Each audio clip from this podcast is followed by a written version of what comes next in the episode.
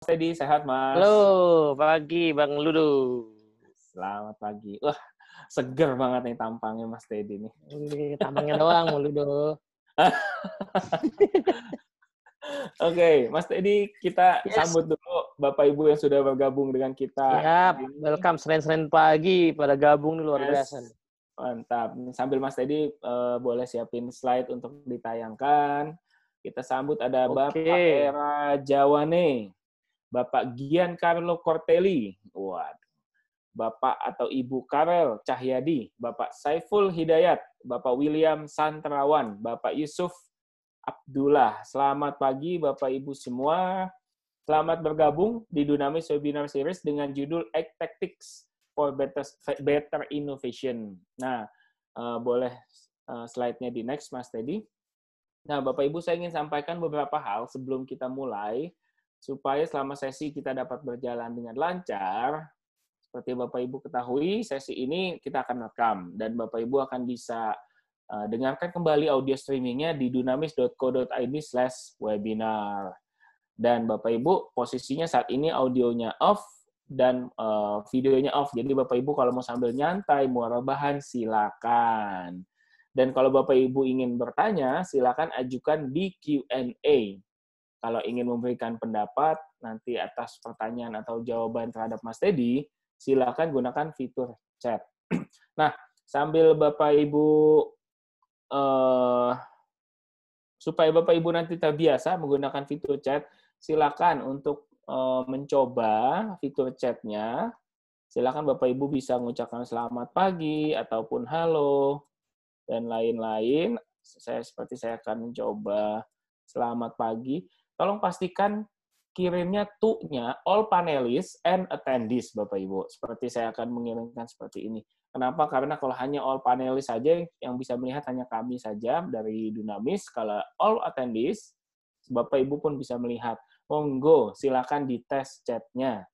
Sekali lagi, kirimkan to all panelists and attendees. Nah, sambil Bapak Ibu mengirimkan chatnya, nah seperti Pak William Santrawan, terima kasih sudah mengirimkan. Pak Saiful Hidayat, selamat pagi semuanya. Ini sama persis Pak William dan Pak Saiful. Sampai huruf besar, huruf kecilnya hampir sama nih. Kayaknya samping-sampingan duduknya nih mungkin. Pak Karel Cahyadi, selamat pagi. Terima kasih Bapak Ibu yang belum silakan melakukan tes chat dengan mengirimkan salam kepada kita semua. Dan saya ingin menambahkan beberapa informasi sebelum Mas Teddy mulai, bahwa di sebelah kanan Bapak Ibu ada fitur namanya closed caption. Silakan klik segitiga yang ada di sebelah closed caption. Nanti setelah Bapak Ibu klik akan muncul tulisan show subtitle. Silakan diklik show subtitle. Setelah Bapak Ibu klik show subtitle-nya, maka di layar akan muncul kayak kalau kita nonton film ada teksnya gitu. Saat ini tulisannya mohon tidak melakukan screen capture. Berkaitan dengan uh, subtitle ini, uh, saya juga menambahkan informasi bahwa karena kami uh, terkait dengan uh, intellectual property kami dengan prinsipal kami, yaitu Franklin Coffee dan Vital Smart, mohon bantuannya Bapak Ibu untuk tidak melakukan screen capture dan screen recording. Oke, okay. dan boleh di next slide-nya Mas Teddy. Oke, okay, kita langsung saja. Terima kasih Bapak Ibu yang sudah melakukan tes chat, Bapak Giancarlo Cortelli juga sudah. Kita langsung ke sesinya Dunamis Webinar Series yang berjudul 8 Tactics for Better Innovation dengan fasilitator Dunamis Organization Services, Mas Teddy Prasetya. Silakan Mas Teddy. Oke, terima kasih Bang Ludo, Bapak Ibu sekalian selamat datang. Assalamualaikum warahmatullahi wabarakatuh. Selamat pagi semuanya. Ini hari kita uh, Senin-Senin ya, ini agak menantang biasanya ya. Karena suasananya meskipun Jakarta masih zona merah cenderung hitam, tapi kayaknya kantor-kantor tetap harus masuk, jadi mungkin suasananya udah cukup hektik pagi ini. Nah, hari ini kita mau bahas soal 8 taktik ya untuk inovasi yang lebih baik. Nah, ini menarik ya, kenapa kata-kata taktik kita pilih? Ya, moga-moga sih ini bisa membantu Bapak-Ibu sekalian di masa yang krusial gitu ya, karena inovasi sesuatu yang mungkin uh, sering kali dipandang ini usaha jangka panjang dan betul memang kenyataan demikian ini inovasi yang betul-betul solid pas jangka panjang tapi at least sebenarnya di masa pandemi ini ada eh, hal-hal yang juga jangka pendek moga-moga bisa kita kerjakan. Gitu. Jadi hari ini kita mau bahas sesuatu yang agak lebih jangka pendek Bang Ludo, tapi ya. eh, kalau dilanjutin sih akan punya impact jangka panjang juga gitu ya. Baik, itu kira-kira uh, gambaran sesi pagi ini. Thank you buat yang sudah ikutan pagi ini. Dan kita akan kenalan dulu sama Dunamis, karena barangkali kalau saya lihat nama-namanya ini ada yang mungkin agak jarang ya saya lihat, mungkin karena saya udah agak lama juga nggak ngisi webinar kali ya. Tapi biasanya nama-namanya berulang gitu. ya Ini kok agak ada yang keren juga namanya Bapak Giancarlo hmm. Cortelli. Wah, ini kayak pemain AC Milan gitu kayaknya kalau cocok namanya nih ya. Oke, baik bos kita kenal dulu ya Dunamis ya. Jadi Dunamis Organization Services itu sekarang uh, umurnya udah berapa mulu? 29 tahun ya, karena berdiri tahun 91. Itu sebagai yes. konsultan di bidang leadership and trust, productivity, self performance nih keahliannya Bang Ludo nih ya. Execution, hmm. Ah, vital smart skill, human capital management system dan juga di dunia pendidikan. Jadi klien kita kalau Bapak Ibu ketemu uh, ada di berbagai industri termasuk di dunia pendidikan. Nah, kami tadi Bang Ludo sebutkan kita uh, partner dengan Frank Covey, makanya mohon materinya tidak direkam ataupun di screen capture, tapi silahkan dicatat yang sebenarnya akan membantu kita mengingat dengan lebih baik ya. Yang kedua kita juga partner dengan Vital Smart gitu yang mungkin Bapak Ibu kenal dengan produk-produk eh, program pelatihan, crucial conversation, influencer dan sebagainya. Nah, kita menggunakan framework yang disebut sebagai organizational greatness. Ya, kita ingin bantu organisasi supaya mencapai keunggulan, ya, ke keagungan gitu. Nah, yang ciri-cirinya menurut kita ada empat nih.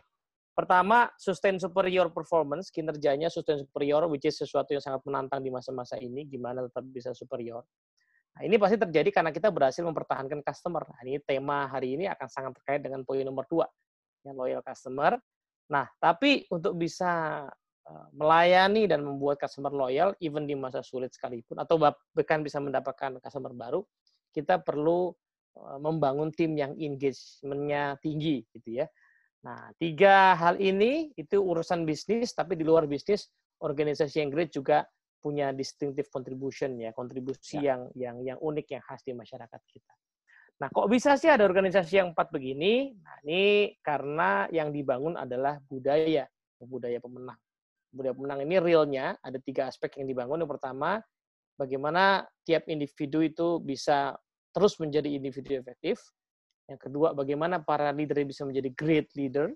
Dan yang terakhir, bagaimana sistemnya bisa align ya dalam bekerja. Nah, materi kita pada pagi hari ini akan masuk di area nah, di sini ya ada dua area yang akan kena tapi juga mungkin akan nyerempet juga ke area sistem and proses gitu. Nah, artinya yang kita bahas hari ini itu bukan hanya semata-mata bicara soal inovasi, tetapi yang ujungnya adalah bisa membantu organisasi kita tetap menjadi great. Nah ini kurang lebih kenapa kita buka dengan ini.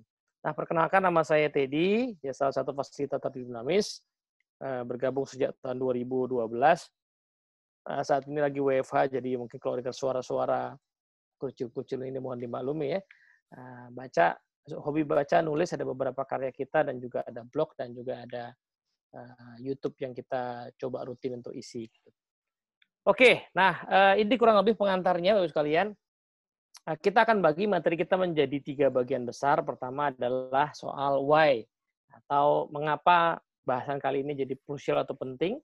Yang kedua, kita akan masuk ke dalam buat kira-kira solusinya apa untuk mengatasi hal tersebut. Dan ketiga, kita bicara soal how-nya gitu ya.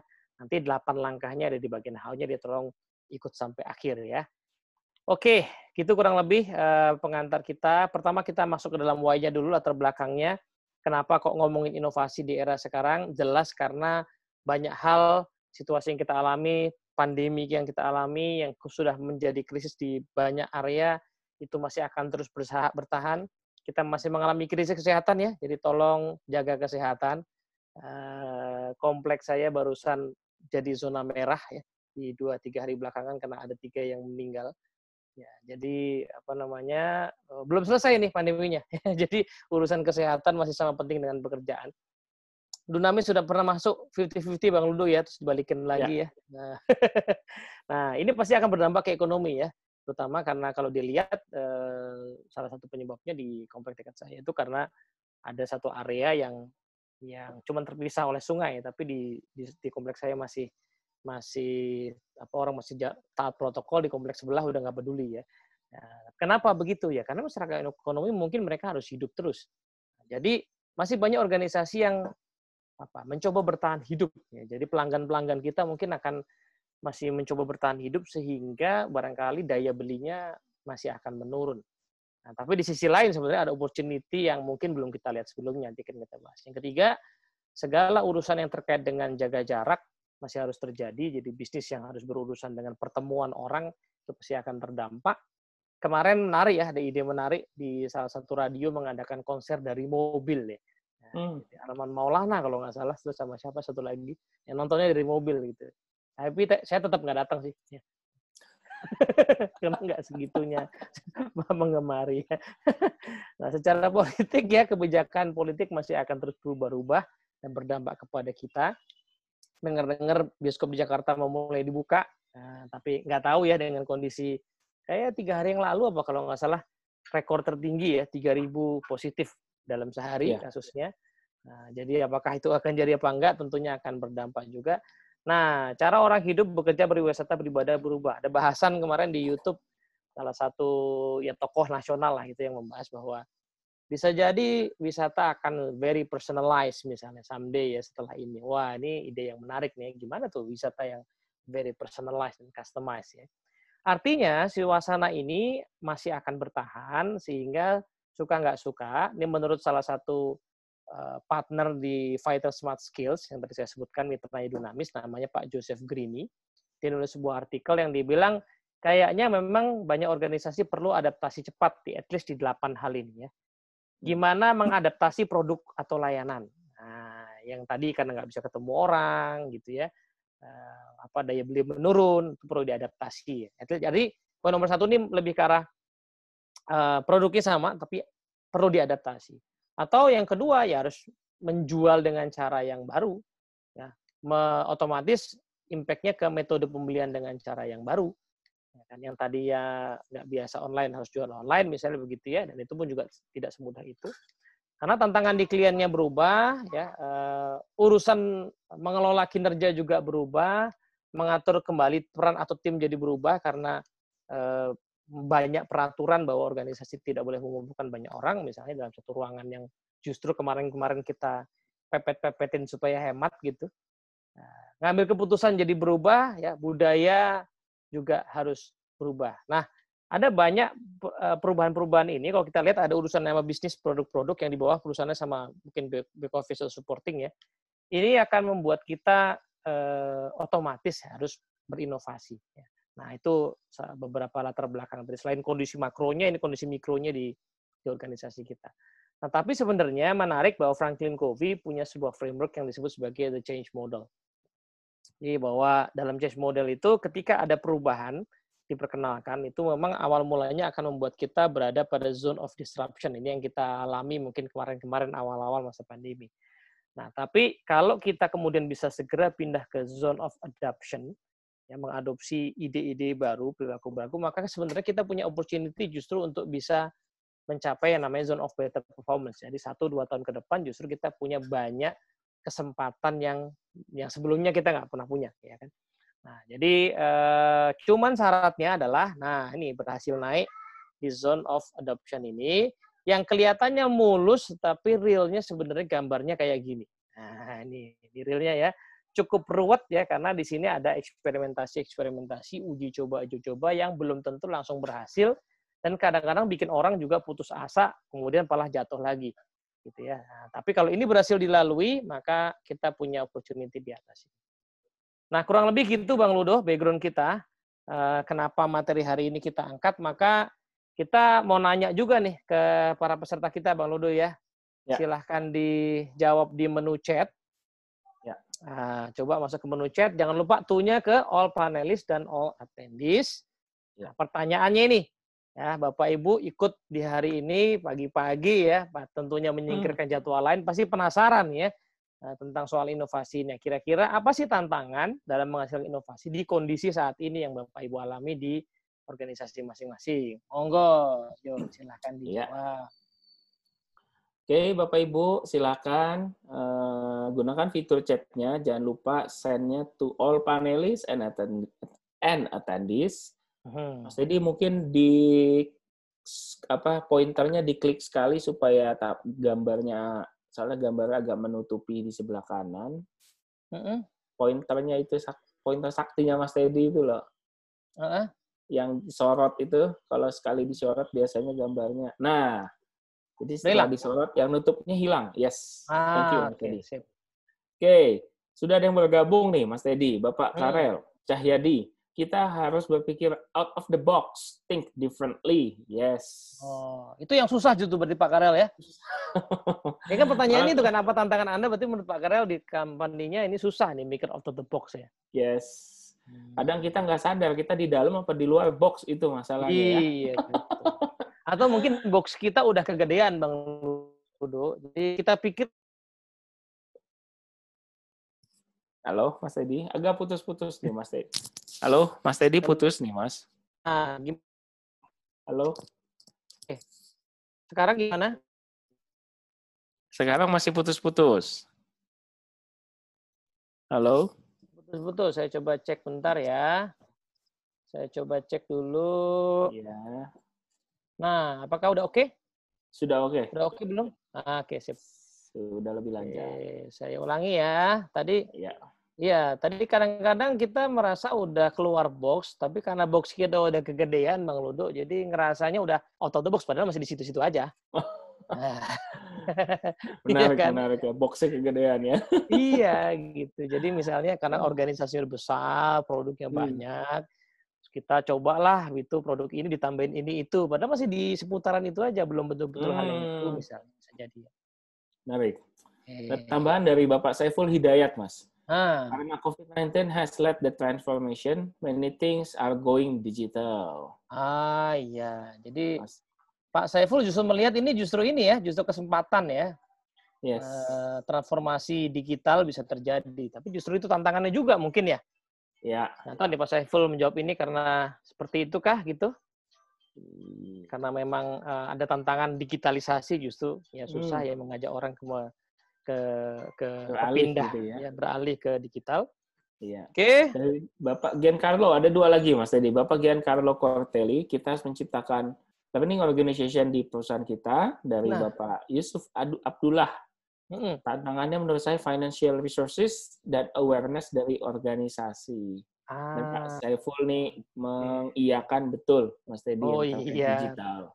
Monggo, Digitalisasi ya masih menantang ya. Oke. Tapi kemudian sih Bang Ludo. Jadi kalau hmm. kebetulan Dinamis menangani banyak klien di banyak industri, ada klien yang memang kayak kita kasih yuk kita pakai Zoom ya gitu. Udah gampang aja tuh, langsung cepet, hmm. udah biasa pakai. Tapi ada yang ya betul-betul harus di briefing tuh diajarin ya cara pakainya, cara ngetik di chat hmm. tadi itu dipandu banget gitu. Masih ada yang seperti itu ya. Jadi emang mungkin itu tantangan juga. Nah, tapi menarik bahwa nanti kita akan lihat ya, even sebenarnya digitalisasi itu saat ini jauh lebih banyak soal uh, attitude daripada soal teknologinya. Nah, hmm. ini yang nanti akan kita coba bahas di materi kali ini. Thank you banget terus sekalian atas komentar-komentarnya ada tantangan digitalisasi, ada tantangan untuk berpikir out of the box. Nah, datangnya dari mana sih itu sebenarnya? Nah, kita akan bahas di materi kita. Thank you. Nah, sekarang kita mau masuk ke dalam muatnya nih ya. Uh, apa sih kira-kira solusi yang kita coba tawarkan, yang mungkin nanti Bapak Ibu bisa coba terapkan, ya namanya juga taktik harusnya bisa diterapkan segera ya. Meskipun sekali lagi ya, taktik itu harus diterapkan, tapi hasilnya ya tergantung apakah kita konsisten apa enggak menerapkannya. Hmm. Oke, nah saya mau survei sekali lagi Bang Ludo. Ya. Uh, di menu chat Bapak Ibu, coba Bapak Ibu jawab ya kira-kira kalau dalam bayangan atau pikiran Bapak Ibu yang diketahui, inovasi itu apa sih? Nah, kita coba cek nah. ombak dulu nih Bang Ludo. Yes. Silakan. Lupa ya. pencet yang uh, pointer itu dulu, uh, Mas Teddy, supaya oh, ya? gambar yang menutupinya hilang. Gimana? Yang gelap, yang gelap itu loh. No, no, no, no. Maksud saya yang gelap. Yang gelap. Padahal nah, udah hilang. saya nggak mencet nih. Oke. Okay. Nah, yang seperti itu. Kalau habis Mas Teddy pencet itu, yang menutupinya hilang. Oke. Okay. Oh gitu ya? yes. Sulap kayaknya nih. Sulap banget ya. Oke. Okay. Oke. Pak Saiful Hidayat, innovation, make a new things. Thank you, Pak Saiful. Ah, make new things. Oke. Oke. Lagi. Silakan, silakan, Bapak Ibu. Yo. Silakan. Ada Bu Ana, Pak Ardi, Bu Diana, Bu Iya nih. Enda. Silakan. Pak Heri Gunawan, silakan Pak Herman. Tadi Mm. hampir saya mau bacanya Hermawan Kertawijaya. Mohon Kertajaya ya. iya. Jadi deg-degan Pak kalau beliau ikut nih, iseng banget sama webinar itu nah. Ibu Meli silakan Pak Nyoman, Pak Saiful, Pak William, dan Pak Isyak. apa sih? Sudah, silakan. Yes. Apa sih? Silakan. Apa Oke. sih yang ada di benak Bapak Ibu ketika Hah? dengan kata innovation? Yes. Silakan. Oke. Wah, ini kayaknya masih mikir apa Mikir. apa. Lagi mencoba menuangkan apa yang ada di kepala masing-masing nih. Atau lagi loading Bang Ludo kayaknya nih. Jadi udah diketik tapi belum nyampe ke sini gitu. Iya. Ya, bisa jadi kan. Oke. Nah, eh, kita bahas dulu lah nih Bang Ludo ya. Poin menarik dari Pak Oh, ada lagi nih jawaban nih. Ada nih Pak Giancarlo Giancarlo. Cortelli. Menciptakan barang atau jasa baru untuk memenuhi kebutuhan Nah. customer. Iya, mantap nih. Make new things ya, ini persamaan dengan Pak Saiful ya, hal baru. Nah, untuk mem- ada tambahannya memenuhi kebutuhan customer. Nah, ini poin yang menarik Bang Ludo karena Hmm. eh, sering kali memang inovasi dipersepsikan dengan hal yang baru, tapi barunya tuh harus baru banget yang belum pernah ada gitu ya. Hmm. Adalah kalau dipikir-pikir sebenarnya eh, istilah yang lebih tepat untuk definisi itu, definisi hal baru yang baru banget belum pernah ada itu adalah invention ya, penemuan Hmm. gitu ya. Nah, tapi kalau innovation itu sebenarnya adalah eh, hal yang baru tapi bisa dipakai gitu ya. Kalau kita pikir-pikir misalnya eh, sejarah handphone ya. Dari sejak dia pertama kali ditemukan sampai dengan dia massal ya seperti kita digunakan sekarang. Sekarang kayaknya nggak ada orang yang punya handphone ya. Nah, dan kita dulu nggak pernah bayangkan ada tukang ojek punya handphone. Tapi sekarang kayaknya semua tukang ojek sebagian besar punya handphone. Nah, kenapa? Karena dia sudah dibuat menjadi sesuatu yang bisa digunakan secara massal oleh banyak Hmm. orang. Sehingga bahkan Hmm. mulai muncul tuh tiruan-tiruannya itu tanda-tanda sudah ada dia merupakan sebuah inovasi. gitu ya. Hmm. Nah, artinya kalau kita pikir-pikir dia tidak harus hal yang betul-betul baru. Hmm. Apple misalnya ya Apple itu menciptakan iPod. Dia bukan yang pertama kali bikin alat pemutar MP3 loh. Iya kan? Ya. Kemudian apalagi Zoom yang kita pakai ini so far paling gede ya penggunanya ya, compare to yang lain ya. Maaf, mohon maaf ya, bukannya bermaksud eh, promosi atau membandingkan, tapi dia paling gede padahal dia bukan yang pertama ya. Jauh sebelum pandemi itu orang sudah kenal dulu istilahnya Skype-an yuk. Hmm. Ya, Iya, iya, kan? iya, iya. Tapi sekarang kayaknya agak jarang gitu pakai ya. Nah, jadi eh, apa namanya eh, Zoom bukan yang pertama, bukan hal yang betul-betul baru. Segala fitur yang ada di Zoom ini sebenarnya eh, hal yang udah pernah ada di pikiran kita gitu. Nah, tapi somehow, nah nih Pak kalimatnya Pak Giancarlo tadi somehow mereka berusaha terus untuk memahami apa yang terjadi di pelanggannya sekarang, kemudian berusaha untuk menawarkan sebuah ide tertentu. Jadi bukan hanya idenya yang harus betul-betul baru, tetapi apakah ide itu klop dan bisa dipakai di masa sekarang. Maka kami menggunakan ini, ya, ini definisi yang dinamis pakai dan juga Franklin Covey tawarkan waktu itu bahwa inovasi sebenarnya adalah bertemunya ide dengan kebutuhan. Itu karena bisa jadi ada ide yang sangat baru, tapi belum ada Hmm. kebutuhannya. Ya. Nah, misalnya ketika handphone dulu jauh sebelum masa smartphone ya, ketika handphone sudah ada, itu Hmm. kan belum semua orang punya dan tidak semua orang merasa perlu punya. Ya, karena belum ada kebutuhan yang terpenuhi oleh handphone di masa itu. Ya, Hmm. Sekarang karena sudah begitu banyak kebutuhan bisa terpenuhi, ya, mulai dari beli pulsa, jualan online, koordinasi, termasuk belajar sekarang ya banyak orang tua akhirnya anda kutip mungkin yang terpaksa memberikan handphone buat anak-anaknya belajar di rumah karena ada kebutuhan itu ya sesuatu yang kemarin-kemarin bagi anak sekolah handphone itu privilege ya kemewahan Yes. Nah, sekarang jadi kebutuhan gitu nah Kebutuhan. betul Mas, Te- Mas Teddy, Yes. ini ada tambahan dari Pak Karel. Tadinya Pak Mm. Karel nyambahkan innovation developing out one to become more valuable. Nah, tadi Mas Teddy Mm. komen tentang invention. ya ya, ya, Eh, ya. Pak Karel bilang setuju dengan invention adalah penemuan baru, new things. Mm-mm. What new is, is new. Jadi innovation Ya. bukan invention ya. Mm-mm.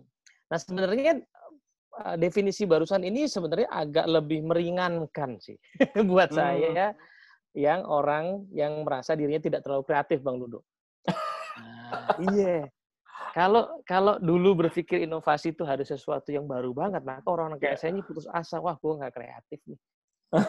Gak ada harapan gitu bisa menang lomba inovasi dulu waktu masih di kantor lama ya.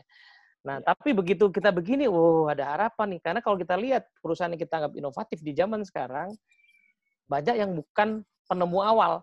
Ya kan, hmm. Gojek, Gojek bukan penemu awal uh, ya. sistem untuk apa, mengelola kendaraan, transportasi ya. misalnya.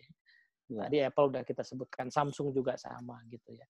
ya. Nah, jadi eh, ini definisi ini implikasinya sangat luas karena hmm. Berarti pertama kita mesti punya keahlian untuk lebih memahami kebutuhan pelanggan kita. Hmm. Nah, kemudian mencari ide untuk memenuhi hal itu. Nah, ini kurang lebih jadi berangkatnya justru dari need-nya dulu. Hmm. Oke, sekarang kita lanjutin ya. Thank you, Bapak Ibu. Nah, atas dasar itu maka kita perlu eh, sebuah framework nih untuk berinovasi. Yang jelas kan ujungnya kita pengen mendapatkan hasil ya dari inovasi itu ya. Kita bikin sesuatu, dapat hasil. Nah, masalahnya hasil itu menurut Pak Stephen Covey yang punya framework ini ya, eh, itu datangnya dari perilaku, practices atau praktek-praktek. Nah, maka kita kenal ada banyak metodologi berinovasi. Nah, tapi menariknya metode berinovasi itu sebenarnya kita jalankan secara konsisten kalau kita punya mindset yang tepat dalam berinovasi. Nah, karena hasil ini hanya dampak, jadi kita nggak akan terlalu bahas. Kita akan bahas uh, do dan see-nya. Ya, 8 taktik itu do-nya, tapi kita akan bahas dulu see-nya atau paradigma yang mendorong ke dalam praktik supaya 8 taktik tadi make sense buat kita jalankan. Yang pertama, ya uh, menariknya adalah para inovator itu punya mindset yang berbeda. Yang pertama soal krisis, Bang Duduk.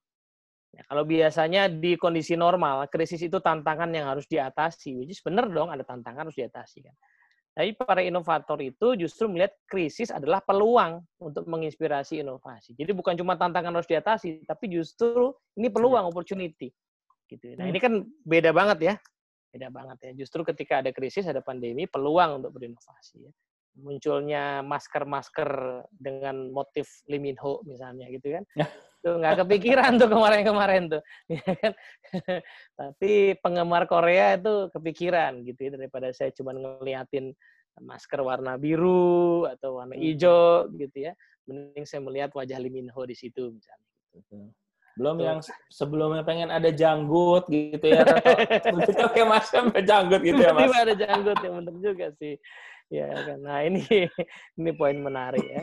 Hmm. Yang kedua mindset soal bisnis ya. Jadi kalau pada masa normal itu kita memastikan bisnis berjalan dengan menjaga kualitas produk dan layanan yang udah kita punya. Jadi produk yang kita punya, layanan yang kita punya kita jaga kualitasnya, bisnis kita pasti akan sustain.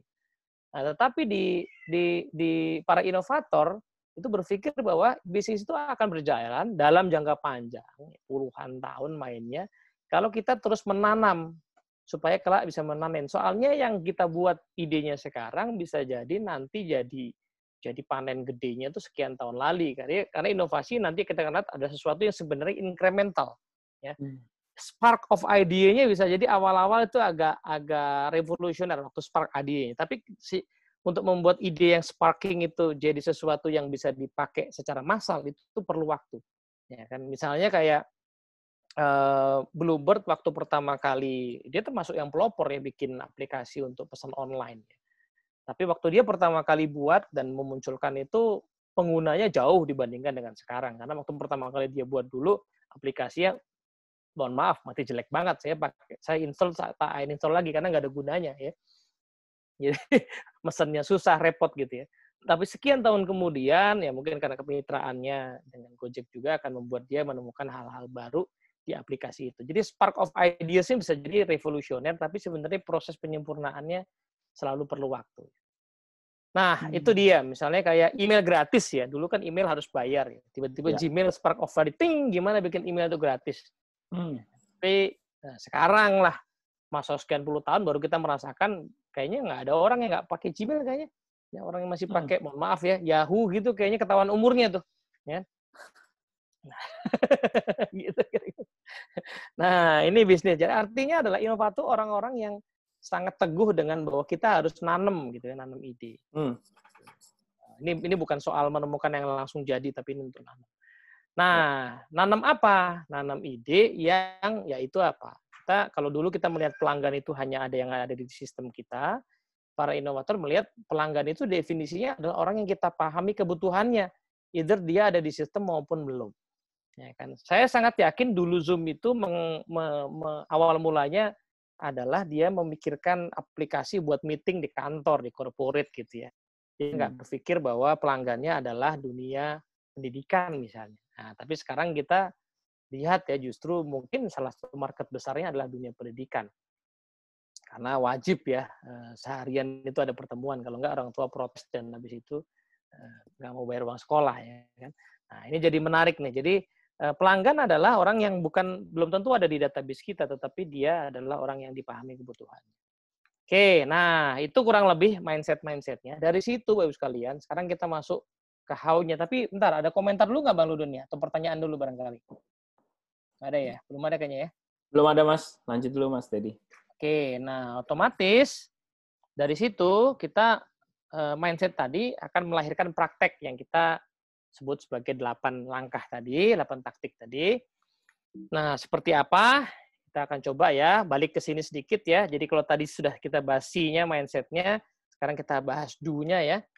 Nah, karena inovasi adalah ide yang bertemu dengan kebutuhan, maka sebenarnya, nah kalau tadi sempat kita singgung bahwa ide itu sebenarnya sering kali ya, nggak baru-baru amat, berarti yang perlu kita pahami dulu adalah kebutuhannya. Karena jangan-jangan idenya udah ada, Ya, cuman perlu di-matchkan dengan kebutuhan gitu. Nah, jadi kita mulai dengan langkah yang pertama adalah pahami bagaimana kebutuhan pelanggan Anda mungkin aja berubah di masa pandemi ini.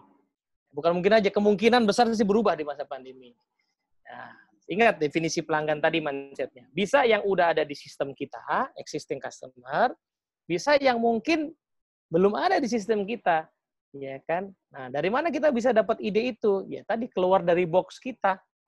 Ya kan keluar dari box kita. Kalau sebuah restoran misalnya tadinya melihat pelanggan dia adalah yang udah ada di sistem dia, orang-orang yang ada di sekitar restoran itu misalnya. Nah, dengan sekarang sebenarnya orang lagi males keluar, takut ngumpul-ngumpul, apalagi ada isu Starbucks menyebarkan satu orang ke 56 super spreader kemarin tuh ya, orang malas kumpul di restoran, Nah, terus ya udahlah kita coba delivery order misalnya. Nah, delivery kan isunya lain lagi nih.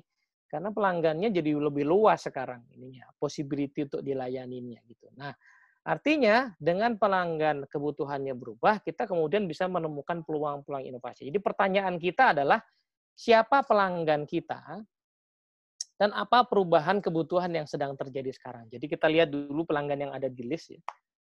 Kemudian perubahan kebutuhannya seperti apa sekarang gitu. Nah, Dunamis misalnya mengalami bahwa pelanggannya itu kemarin di awal-awal sempat mengatakan, ah jangan di online deh, kita eh, nggak efektif tuh selama ini, kita tunggu aja lah pandeminya kelar gitu kan. Nah, itu di bulan Maret. Ya. Itu di bulan Mei, ini kapan kelarnya ya? Masa kerjaan kita nggak kelar-kelar nih?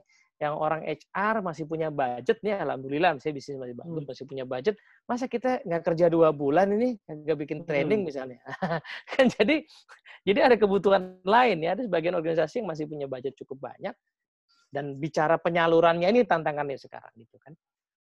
Nah, tapi di sisi lain siapa pelanggan yang potensial kita layani gitu dengan uji hmm. coba uji coba yang kita lakukan tadi, uji coba produk baru atau cara delivery yang baru atau penawaran baru Nah, jadi kayak eh, kemarin ketemu Waludo sama Bapak Ibu sekalian, kayak ketemu sama hmm. teman saya yang kerja di industri tour ya. Hmm. Yang kehilangan pelanggan karena nggak ada orang yang jalan-jalan ke sana, lalu dia mulai bereksperimentasi dengan bereksperimentasi dengan virtual tour. Ya, masih hmm. jauh sih hmm. dari menarik ya virtual tour gitu kan orang udah banyak orang yang punya VR sekarang kan. Ya. Nah, virtual tour. Nah, otomatis kan pelanggannya jadi nambah di Bang Lulu. Karena tadinya yang ke sana, misalnya kita anggaplah Labuan Bajo gitu ya. Hmm. Yang mau repot-repot ke sana adalah orang yang memang suka jalan-jalan, traveler. Yeah. Nah, orang yang hobinya main komputer pakai VR, itu kan senangnya di rumah, malas jalan-jalan. Hmm. Nah, tapi dengan adanya virtual tour tadi, ini jadi pelanggan nih, potensial nih.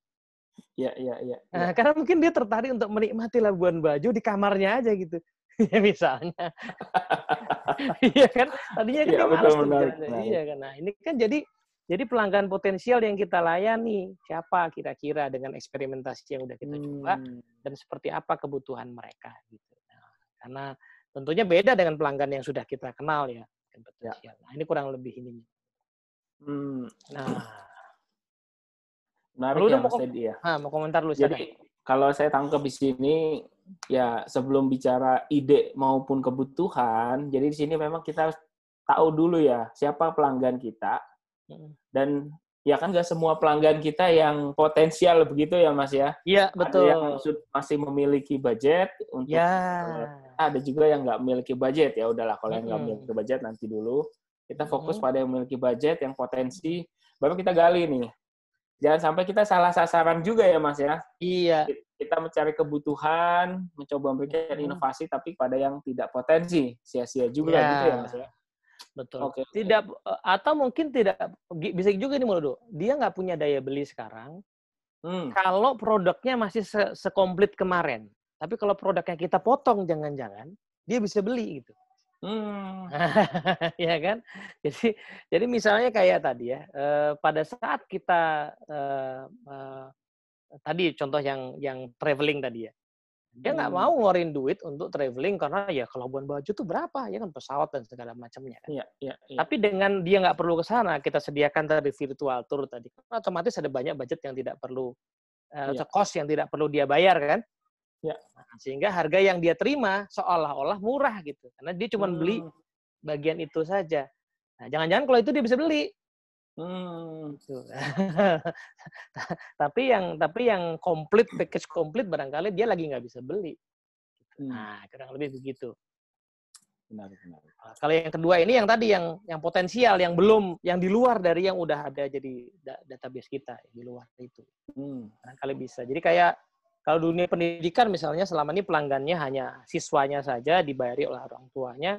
Nah, dengan pembelajaran jarak jauh yang kemudian orang tua punya kesulitan untuk memotivasi, untuk mempertahankan mood, nah tiba-tiba ada program parenting yang jadi harus dilayani kan. Ada kebutuhan di situ yang bisa jadi bisa jadi. Nah, kalau sekolah yang tadinya diprotes karena kan anaknya nggak masuk sekolah, kok nggak didiskon ya kan? Hmm. Ya, kalau urusan sekolahnya kita coba diskon deh. Tapi kan sekarang Bapak Ibu jadi dapat program nih parenting, ada ada webinar buat orang tuanya juga. Nah, Otomatis jadi kelihatannya jadi balance gitu, jadi balance lagi harganya. Gitu. Nah, nomor satu nih krusial banget karena berdampak ke nomor dua soal ide nih sekarang. Kalau kebutuhannya udah kita coba mapping, sekarang soal ide. Ide taktik yang cocok di masa sekarang sebenarnya nggak usah yang mahal-mahal, cukup pelajari orang atau organisasi lain yang sudah berhasil melakukan inovasi menjawab kebutuhan-kebutuhan yang mirip. Nah, tapi seperti apa tepatnya? Pertama, coba kita diskusi sama bagian lain yang punya sudut pandang yang berbeda. Ya, Jadi Hmm. kadang-kadang kita tuh sering kali tadi Bang Ludo ya diskusinya sama orang yang di box yang sama gitu. Hmm. Nah, di industri yang sama misalnya. Padahal ya saya sering sering sering dapat pertanyaan gini misalnya kita kenal dengan orang bank lah gitu ya. Bank mana pun saya buat umum saja ya. Nah, sering kali suka tanya gini, ada nggak contoh di bank? Ada nggak contoh di bank? Ya, gitu. Saya sering bilang begini, loh, kalau kita cuma melihat contoh di bank, maka kalau bank lain belum melakukan, maka kita nggak akan ketemu ide baru.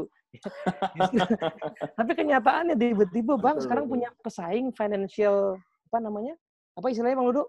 Kayak Kredivo apa, namanya? Fintech, Fintech. Tiba-tiba kan munculnya fintech itu kan tidak dari benchmark terhadap bank Hmm. pendiri fintech itu, ya kan? They just come out with the idea gitu. Nah, Yes. Jadi justru yang kita perlukan sekarang main, ya, main ke industri lain. Dalam tanda kutip main itu browsing, ya, ke industri lain. Yang tadi kebutuhan-kebutuhan tadi bisa dijawab ya. Nah, jadi kalau teman-teman yang di virtual tour tadi ya jangan belajar jadi sesama eh, penyedia tour ya, karena mereka sama-sama belum masuk ke sana, tapi belajar dari misalnya eh, penyedia apa virtual reality yang lain lah gitu ya, yang sudah sudah lebih dulu ada di industri itu. ya. Nah ini jadi cara paling cepat taktiknya adalah justru segar karena karena tidak ada ide yang betul-betul baru ya tapi ada yang adalah ide yang bisa memenuhi kebutuhan. Jadi kita sebenarnya nggak perlu merenung-renung terlalu lama, lakukanlah pembelajaran kepada orang lain atau industri lain yang beda banget sudut pandangnya sama kita. Nah, kalau udah muncul ide nih, eh, cukup banyak. Nah, ide itu kan perlu disortir nih, mana yang bisa hmm. Nah, ya. kita tuh suka ragu ya, nyortir antara mana ide yang uh, istilahnya bagus dan mana ide yang bisa jalan ya. Nah, sebelum kita bisa menentukan mana yang mau dijalankan, nah ini ada tiga cara nih. Pertama, pilih dulu dari sisi manfaat, maksudnya ide yang paling bisa memenuhi kebutuhan pelanggan kita. Meskipun belum tentu bisa dikerjain, karena mungkin ada cost, ada mahal, ada teknologi yang kita belum punya. Nggak apa-apa, tulis aja dulu itu. Lalu kemudian dibalik pertanyaannya, mana yang ide yang mungkin dilakukan? Kita punya cost-nya, kita bisa beli alatnya, tapi mungkin nggak terlalu bermanfaat buat si pelanggan kita. Jadi kita sortir nih. Nah, baru di situ kita akan ketemu mana ide yang paling bermanfaat dan paling mungkin dilakukan. Nah, inovasi yang bagus itu mirip sama nasihat dosen skripsi saya dulu ya. Skripsi yang bagus adalah skripsi yang selesai. Nah, gitu katanya. Jadi maksudnya apa? Maksudnya adalah ya idenya harus bagus dan bisa dikerjain atau minimal bisa dimulai. Ya kalau tadi ada satu travel yang mau bikin virtual tour, ya tentunya nggak akan langsung keren banget ya tentunya, tapi at least dia bisa coba dulu ya dengan sesuatu yang yang yang possible untuk dikerjain. Nah ini ini, proses menyeleksinya kurang lebih seperti ini. Jadi kita mesti pilih-pilih mana yang paling bagus, tapi mungkin belum visible, mana yang paling visible tapi mungkin nggak terlalu bagus. Nah, dari situ ketemu titiknya yang paling bisa dikerjain. Jumlahnya biasanya nggak banyak, karena pada akhirnya inovasi soal disiplin untuk mengeksekusi dan kemudian memperbaiki nanti kita masih belakang. Nah, ada komentar hmm. dulu nggak Bang Ludo nih sampai sini nih? Lanjut, Belum Mas Edi, ya? clear. Oke, lanjut Belum ya. Ada. Ya. Nah, sekarang langkah berikutnya, langkah yang keempat. Nah, coba kita buat ukuran keberhasilan yang bisa segera dilihat. Nah, jadi ukurannya apa? Misalnya hmm. kita menambahkan menu, kita mau perbaiki website kita ya, kita kadang-kadang menariknya loh, itu eh, ada company yang bisnisnya konvensional, kemudian dia sebenarnya udah punya website.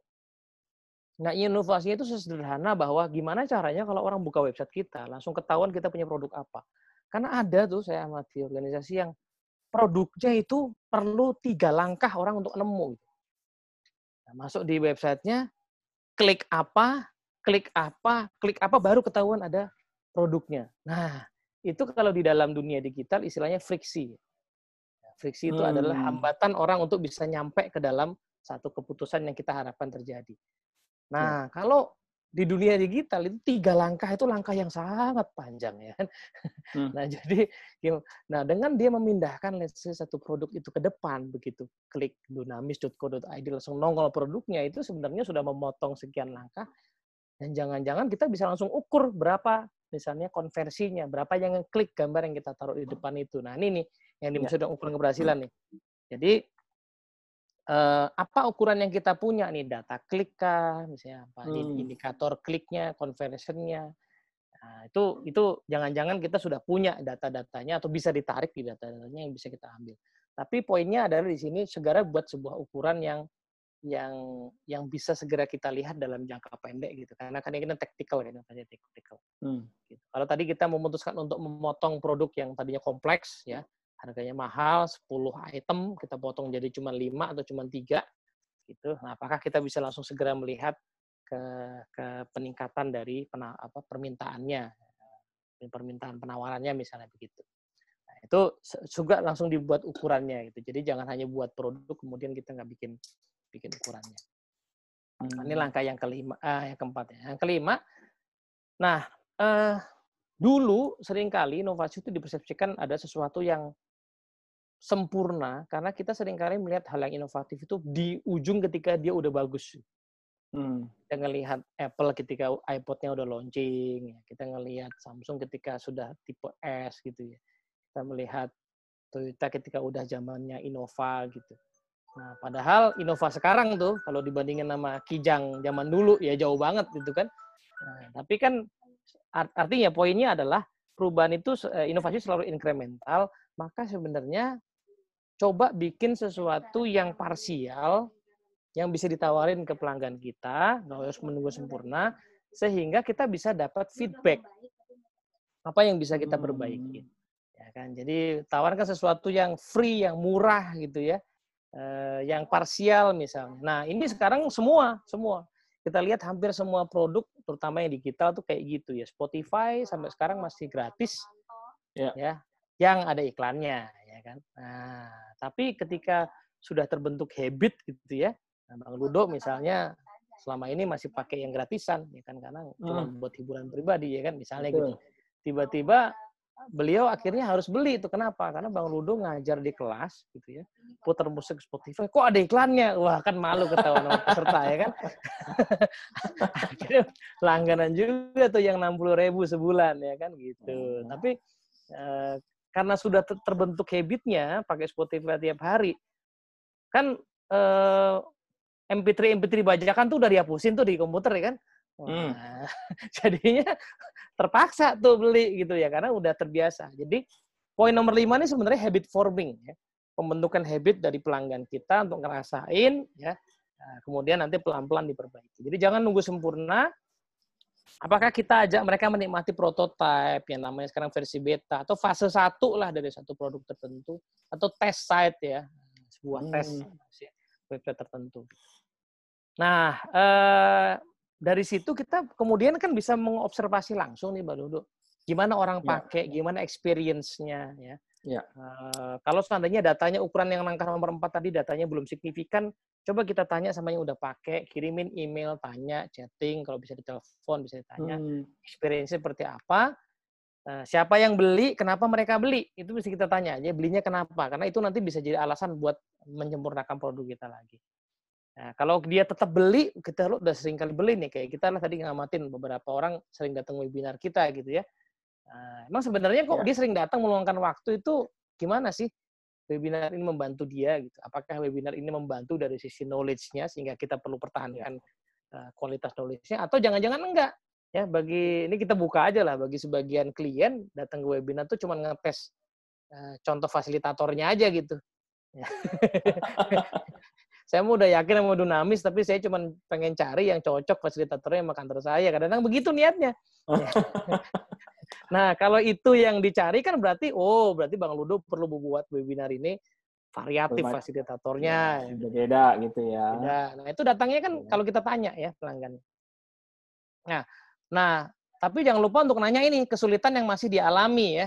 Sehingga kita bisa Hmm. sempurnakan lagi produk kita. Misalnya daftarnya kok repot ya, misalnya gitu. Hmm. Atau eh, atau em, saya nggak tahu ada pilihan lain nggak selain Zoom misalnya gitu. Kalau cukup banyak Ya. yang ngomong gitu, jangan-jangan perlu kita pertimbangkan misalnya begitu. Iya. Oke. Mas Teddy, Yes. sebelum lanjut, ini beberapa eh, peserta kita kan, tadi kan Mas Teddy banyak ngasih contoh kalau kita ke Hmm. klien, berarti ke eksternal. Nah, kalau misalkan terkait contoh ke internal nih, Mas. Ya. Tadi kan Mas Teddy bilang, walaupun belum sempurna, dijajal dulu gitu ya. Nah, Mm-mm. kan ketika kita coba ke internal yang belum Mm-mm. sempurna, itu kan kadang challenge-nya lebih besar ya, Mas, ketimbang kita benar. trial ke klien. Nah, itu gimana tuh, Iya, Mas? iya, iya. Nah, eh, gini, sebenarnya menariknya justru kadang begitu kita bikin inovasi yang sifatnya internal, Bang Ludo, justru Mm. poin nomor satu memahami kebutuhan pelanggan tuh paling sering diabaikan. Saya paling Hmm. sering ketemu sama organisasi yang beli learning management system, Hmm. tapi nggak kepake. Hmm. Dibeli, nggak kepake. Itu buat saya simpel banget. Ini berarti pas beli, ini nggak bener-bener nanya ke pelanggannya. Nggak bener-bener Hmm. observasi pelanggannya. Karena bisa jadi kita nggak perlu harus beli segepok LMS. Kalau Iya. memang habit forming belum ada. Jangan-jangan kita cukup ngadain webinar dulu Hmm. pakai aplikasi yang udah ada. Habit forming dulu kan. Nah kalau tiba-tiba beli MLS geplok, duitnya sekian gede, terus kita paksa orang pakai, ya itu pasti akan jadi resistensi. Jadi Hmm. apa pun yang ada di LMS itu akan jadi bahan omongan ya kan. Lemot, susah dibuka, ribet. Nah itu yang bikin stres. Hmm. menurut. Ya, padahal harusnya kita observasi orang itu pakai apa, misalnya paling banyak. Orang banyak kan pakai udah biasa pakai MS Team di kantor kita. Jangan-jangan sebelum beli LMS kita cukup mengadakan rutinkan dulu sekian bulan sharing session lewat MS Team misalnya. Hmm. Orang biasa nih pakai layar begini belajar lewat layar misalnya.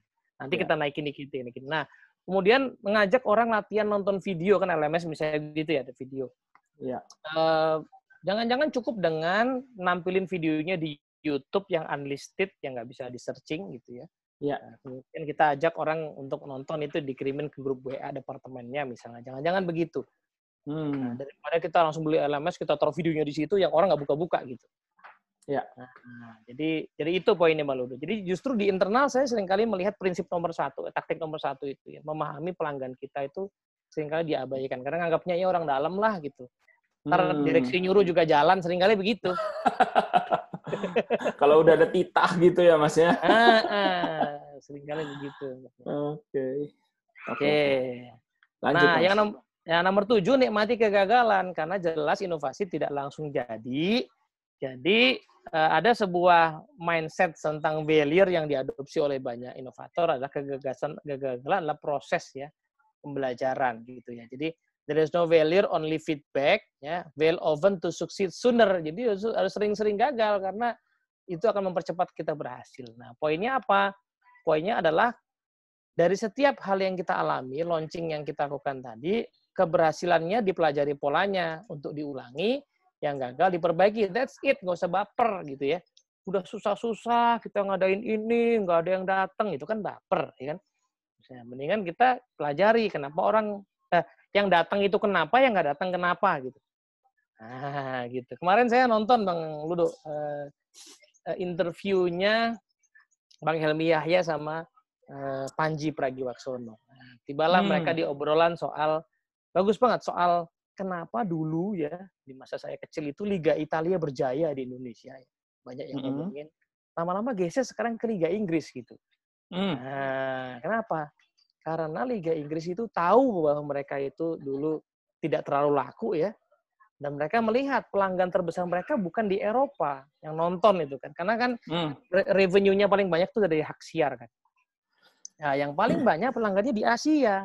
Asia. Di Cina, Indonesia segala macam. Nah, mereka melihat jadwal pertandingan di sana waktu itu nggak cocok sama prime time di Asia, maka mereka dengan rendah hati menggeser jadwal pertandingan sehingga jatuhnya di prime time di Asia dan itu membuat hmm. mereka bisa ditonton. Kan kita nonton Inggris enak kan?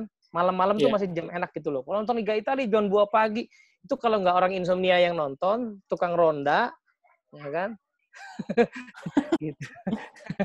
Atau nah, yang kan betul-betul kan, suka gitu ya Mas ya? Iya benar. Dan itu hanya bicara soal pola kapan mainnya doang, jam tayangnya aja gitu. Nah begitu itu diikutin, nah terjadi. Nah ini ini poin menarik ya, karena kita mesti rendah hati untuk mengakui itu. Ya. Yang terakhir adalah perbaikan terus-menerus. Ya, satu pertanyaan yang harus kita tanyakan ke dalam tim kita adalah apa satu hal aja yang kita bisa lakukan lebih baik. Ya, jadi per hari itu cukup satu hal aja. Ini lihat hasilnya, lihat datanya, apa yang bisa diimprove gitu kan. Nah, kadang-kadang tadi kayak misalnya memperbaiki website itu kadang-kadang improvementnya kecil-kecil nih lama-lama ya. Cuman hurufnya perlu digedein sedikit, ya, gambarnya perlu digedein sedikit, kalimatnya perlu dipersingkat, kalimat iklannya kepanjangan, dikecilin misalnya. Kadang-kadang bukan the product itself, tapi sering kali adalah uh, bagaimana itu ditampilkan. Nah, gini kira-kira, Pak Ya. Apa taktik kita? Oke, okay, uh, eh, Bapak Ibu, masih dibuka untuk sesi tanya jawab. Jika Bapak Ibu ada yang ingin ditanyakan, silakan sampaikan melalui fitur Q&A. Nanti Mas Teddy akan menjawab uh, pertanyaan Bapak Ibu. Tapi sebelum itu saya ingin share beberapa hal, Mas Teddy. Um, ya, silakan. Udah saya matikan. Oke. Okay. Seperti biasa di akhir sesi, eh, mohon bantuannya untuk memberikan feedback survei kepada kami mengenai Dinamis Webinar Series. Ini salah satu kita untuk melakukan inovasi nih, Mas Teddy ya. Bapak Ibu silakan ya, uh, berikan feedback, bisa menggunakan uh, browser di gadgetnya, silakan ketik bit.ly slash webinar 310820, bisa juga uh, dengan uh, di scan barcode yang ada di layar ini, dan terakhir, Bapak Ibu juga bisa klik link yang ada di chat, yaitu https titik dua bit.ly slash webinar 310820. Silakan Bapak Ibu uh, berikan uh, pendapat Bapak Ibu atau bisa juga memberikan masukan di verbatim komen. kira-kira apa yang perlu diperbaiki next-nya tentunya segala perbaikan ini untuk Bapak Ibu juga untuk sesi-sesi dinamis webinar berikutnya yang Bapak Ibu ikuti.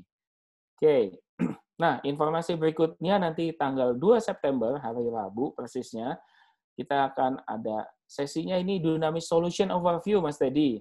Jadi satu jam setengah, yes. uh, sesinya lebih lama, hanya satu kali, jam 2 sampai jam setengah 4. Jadi hmm. silakan Bapak Ibu HR Director, HR Director, Chief Learning Officer, HR Manager, Department Head, kita akan membahas terkait uh, accountability. Jadi 200% accountability, how to scaling up your performance di situasi saat ini untuk menciptakan accountability itu tidak mudah. Karena accountability akan berdampak kepada performance, makanya bagaimana kita sebagai pimpinan bagaimana sih caranya kita membentuk accountability dari tim. Nah, bagaimana langkah-langkahnya, cara-cara seperti apa yang perlu kita lakukan sebagai leader supaya accountability tim kita meningkat. Silakan uh, daftar. Uh, tanggal 2 September kita akan ketemu dengan Mbak Firda Agustina selama satu jam setengah dan hanya sesi siang. Daftarnya ke marketing at dunamis.co.id atau pada relationship manager yang uh, biasa mengundang Bapak Ibu semua. Nah, eh, seperti biasanya kami menyampaikan info jika Bapak Ibu ingin membawa sesi-sesi seperti ini eh, ke internal Bapak Ibu, Bapak Ibu bisa juga eh, kontak kami terhadap beberapa judul yang mungkin cocok baik terkait productivity, eh, ketika remote working, terkait uh, leadership yang memimpin di masa uh, situasi seperti ini, di masa krisis, di masa pandemi, Eh, terkait inovasi dan lain-lain, gimana caranya Bapak Ibu bisa pilih kontennya? Kami punya sekitar 41 topik yang bisa di-deliver selama 90 menit dengan dua metode, yang satu sifatnya intensif, hanya sekitar 20-25, atau yang sifatnya big seminar, bisa sampai 500 uh, serta silakan kemudian uh, pilih platformnya, pilih package-nya, dan uh, make the move. Hubungi relationship manager kami atau hubungi marketing at dunamis.co.id. Dan jika Bapak Ibu ingin improve terus, ingin meningkatkan terus uh, pengetahuannya terkait leadership, productivity, dan performance improvement, silakan connect dengan kami di Twitter, uh, website, LinkedIn, Instagram, Facebook, dan uh, tentunya YouTube. Silakan follow kita semua, subscribe, dan lain-lain. Dan satu hal tambahan, uh, Bapak Ibu jika ingin mendengarkan ulang audio recording, Bapak Ibu bisa lakukan audio streaming di dunamis.co.id slash webcast. Bapak Ibu juga bisa loh bagikan link yang ada di sana kepada teman-teman, kepada rekan kerja, tim member maupun atasan. Oke, saya akan stop share nanti rekan kami dari Dinamis akan menampilkan Bapak Ibu yang sudah memberikan um, feedback survei kepada kami. Oke. Oke, um, Bapak Ibu silakan jika masih ada pertanyaan. Kalau tidak ada, mungkin Mas Teddy akan kasih sedikit summary, Mas Teddy, uh, dari keseluruhan yang disampaikan untuk closing kita. Silakan, Mas. Oke, okay, thank you uh, Bapak sekalian yang masih uh, bergabung ya. Jadi uh, 8 taktik tadi kalau boleh disummary adalah uh, pahami pelanggan, kemudian belajar dari industri atau orang-orang lain yang punya sudut pandang berbeda. Kalau internal berarti kita tanya sama orang yang sudah punya pandang berbeda, jangan ngobrolnya sama-sama orang finance, jangan sama-sama orang operation aja gitu ya, cari yang kebalikannya justru. Dan kemudian coba kasih Eh, solusi-solusi yang, yang sifatnya incremental ya, bikin sesuatu yang hmm. simple, uh, tawarin, ya, kemudian dapat feedback, kemudian uh, sempurnakan lagi dan begitu terus ya. Jadi sebenarnya tidak perlu uh, kejeniusan dalam inovasi, tapi perlu empati, ya, curiosity, dan kesediaan untuk terus-menerus memperbaiki dalam eksekusi. Nah, kurang lebih gitu Bang Ludo. Thank you, Mas Teddy. Oke, okay, Bapak Ibu, itu saja uh, kita akhiri untuk sesi Dunamis Webinar Series pagi hari ini. Nanti kita siang masih ada jika Bapak Ibu yes. temannya yang sudah daftar, ada yang ketinggalan, silakan uh, bisa daftar lagi di website kami dan ikut untuk sesi siangnya. Oke, terima kasih atas kehadirannya Bapak Ibu semua di Dunamis Webinar Series.